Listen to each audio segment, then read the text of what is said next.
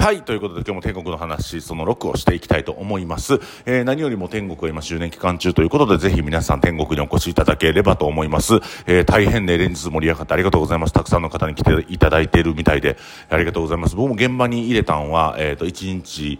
だけやったんですけども、それでもた本当にたくさんの方に来ていただいて、本当にありがとうございます。えー、まあ天国の話その6ということで、まあコロナもなんとか乗り越え、えー、なんかもうみんなで盛り上がってね、ヤバフェスっていうね、今のあの、斎藤さんと一緒にやってるイベントの、まあ、その前前のやつになるんですけどもヤバフェスも始まって、あの、3店舗でいろんなお客さんが回遊してくれる流れができてきたのでそのお客さんたちとこう盛り上がれるイベントを作っていこうみたいな感じになりまして。でそういう感じでイベントを行うことになりましたでまあそうこうしているうちに、えー、ありがたいことにそのブライアン・ザ・さんのお客さんとか、まあ、バンドの打ち上げとかでも、えー、い命食堂プリズムを使ってもらえるようになって本当になんかこうそうですねもうお店自体も充実していって、えー、全店舗がこう盛り上がるいい循環ができるような感じになっていた矢先に、えー、当時、えー、働いてたその天国で働いてた、まあ、スタッフが、まあ、大変なことを起こしまして。まあこれは別にこのラジオでね残すことでもないなと思うか言わんだけであの、まあ、大変なことが起きしてしまったんですよね。その方がまあもうちょっと自分では解決できないような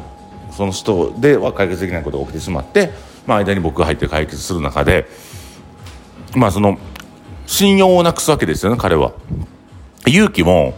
一緒に、まあ、あの、同じ、なんか、こう、とこに住んでた、同じ、まあ、その、ね、まあ、団地というか、宿泊施設というか、まあ、なんかそのコンテナハウスみたいなところで一緒に、まあ、同じ、その、と、とこに住んでたっていうのもあって、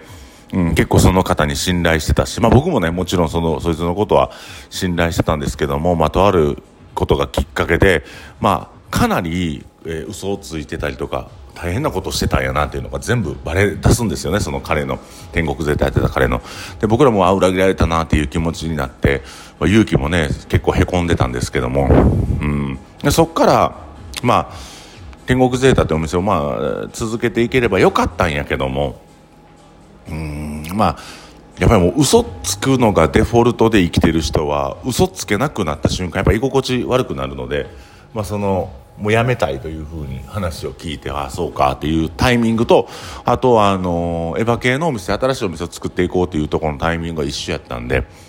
あまあまあエヴァ系に新しいお店をやってもらおうで、まあ、その今みたいにね天国ゼータの跡地でゼータをあ絶景をやるとはその時は思ってなかったんですけども、まあ、それもねあもういろんな大変なことがあって、まあ、その天国ゼータの彼の最後のまあなんていうんかなうん最後の最後のねこう仕返しみたいなんやったと思うんですけどもいろいろかき乱されて、えー、もうちょっとこのその彼とは二度と関わりたくない人間として僕は関わりたくないなと今でも思ってますので、えー、まあ大変なのでとやっぱね僕自身が人見る目なかったと思うんですよ。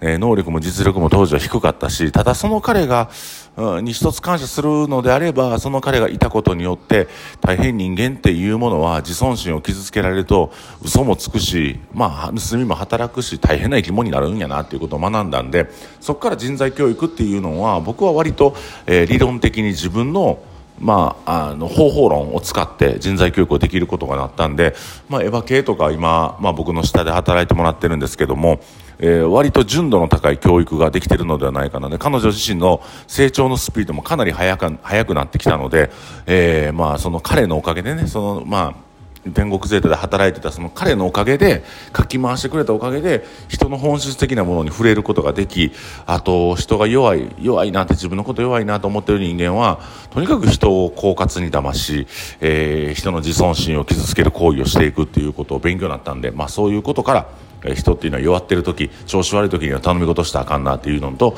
あとちゃんと人を見る目を持たなあかんなっていうふうに僕は勉強になりました、まあ、そういった感じで勇気もショックを受けながらもちろんエヴァ系もショックを受けながらそれでも僕らは前に進んでいかなければいけないということで、えー、まあえー、結局は天国ゼータの跡地に絶景を作る。その代わり、まあ、絶景を作っていくんですけどもあの新しいお店綺麗なお店に作作り直してあげようということで、まあ、内装を一新していくわけですよ。でその時に天国はと申しますとあの、まあ、通常営業で大変盛り上がってその天国ゼータに来てたお客さんを勇気がグリップするためにもういろんなイベントを組んだりとかいろんな飲み会を開いたりとかしてその天国ゼータのお客さんを失脚しないようになんとか食いつなげよう、えー、食い止めようとして、えー、勇気が頑張ってくれました、えー、そのおかげでその、まあ、てコロナ禍でありましたしたけども、えー、売り上げを下げることなく安定的な売り上げを上げることができたのは当時の勇気の頑張りですね。でまあある意味こう天国が一つ軸になってこうその天国ゼータを天国ゼータを盛り上げてくれたお客さん、えー、天国ゼータから、えー、各2店舗に流れて、えー、その当時ね僕らの、えー、お店を盛り上げてくださった皆さんを勝ちつなぎ止めて勇気はそういうふうに営業してくれました。ただそれなんですけどもやっぱりその天国ゼータというのは欲に、えー、ちょっとね、えー、よくよくこうナンパスポットでもなってたしどっちかやったらこう欲に対して忠実なお店ではあったのは、まあ、正直なところで情けない話なんですがやっぱ料理を食べに行くっていう楽しみに来るっていう人がたくさん多かったと思います。その中でうん、そういう方々はやっぱり深夜帯まで遅くまで飲んだりとかどっちかというと飲んで暴れるのが好きだったっていう人らが多かったので、えーと、勇気がどんどんどんどんこう疲弊していってストレスがたまるんですね。である時実家帰って勇気が実家で寝てる時に、えー、吐血をしてでおかんも寝ぼけてからなんか吐いてるわと思ってたら血出たということでパッて見たら便器血まみれになっててでそこからまあ緊急搬送されて、えー、そのままえー、勇気は、えー、2週間ほど入院することになります。で、結果的に多分ストレスで、えー、もうむちゃくちゃ我慢してたんでしょうね。あの、お客さんのこととか、お客さんに、わーって自分の店で暴れてる。ほんまは、多分料理人として美味しい料理を届けたいなっていう気持ちでお店をやってたはずやったんやけど、いつかはもうその天国ゼータから引き継いだお客さん。だからね、みんながみんなね、うん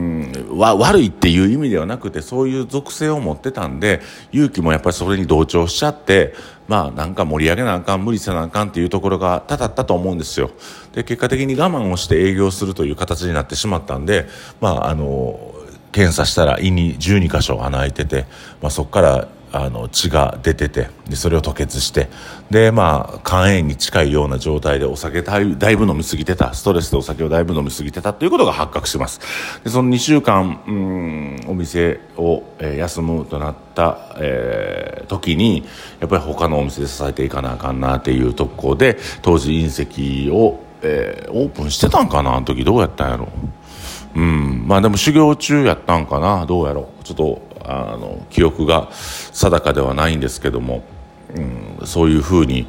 えー、まあお店をみんなに支えるために3店舗営業したり当時あの修行中だった隕石を後に任される女の子らも、まあ、そこで、えー、一緒に天国を盛り上げてくれたりしたのが思い出ですね。はい、でまあそれがねもうどうどうなんやろな。こう良かったか悪かったかどうかもしれへんけどその体にねやっぱり反応して血を吐いて入院せざるを得へんかったということで多分勇気もその2週間冷静に店舗店舗運営っていうものをちゃんとどうしていくかっていうのを考えるタイミングではあったと思うんですよ。でまあ無理してこう、まあ、今でもねちょっと分かってない部分はあるけどまあ、無理することをしたらダメなんですよねやっぱ。でその時溜めたストレスとかあまあ結果的に退院してやっぱそのお客さんらと、えー、勇気が衝突することで、まあ、さっき前の配信でもお知らせしましたけどもクーデターみたいなのが起きて数人のお客さんらによる不買運動が始まるわけです。まあうん当時のしんどいコロナを乗り越えれたっていうのは一つ良かった部分ではあるんですがまあやっぱりうんそうやなうん無理してそうやって、うん、多分ねか、うん、感性が合えへんお客さんやったんかなと思います。今振り返ると。そのお客さんは無理やり引き止めて売り上げ上げようとしてたので、まあ、それの無理が生じてやっぱ勇気も、え、体を悪くしたんじゃないかなっていうふうに思います。うん。まあ、それが僕なりの、まあ、結論なんで、まあ、あのお客さんっていうのは、ね、急激に店入らそうと思ったらホットスポットになって出会いの場になるっていうのは、まあ、イージーなやり方ではあるんですけどもしっかりしたお客さん残していこうと思ったら、まあ、しっかり味とあとは接客しっかりしていってその丁寧な接客にはね雑なやつは来にくくなるんであの丁寧な接客を心がけていくっていうことが僕は一番大事なことなんじゃないかなっていうふうに思います。えー、ということで、えー、天国の話その6、えー、ちょっとねネガティブなお話になりましたけども、え、ちょっと天国を振り返った時にはこの、うん、お客さんによるクーデターお客さんとのぶつかり合いで集客していくっていうことはどういうふうに難しいか。あとホットスポット化っていうのは一時的なもので、まあ、その盛り上がっているお店を作るっていうのはそのある程度人間の欲みたいなものを司りながら営業するので、えー、一過性のものでそしてあの店員側はかなり無理を強いられることだなということをこのラジオでお話できたらできたんじゃないかなというふうに思います、えー、天国の話その6、えー、ここから、まあ、ちょっと今の天国に向かうんですけどもここは、まあ、1年半から、えー、2年ぐらい前のお話になっております。ということで、えー、天国の話その6、えー、次回天国の話その7も、えー、ぜひ聞いてください。よろしくお願いします。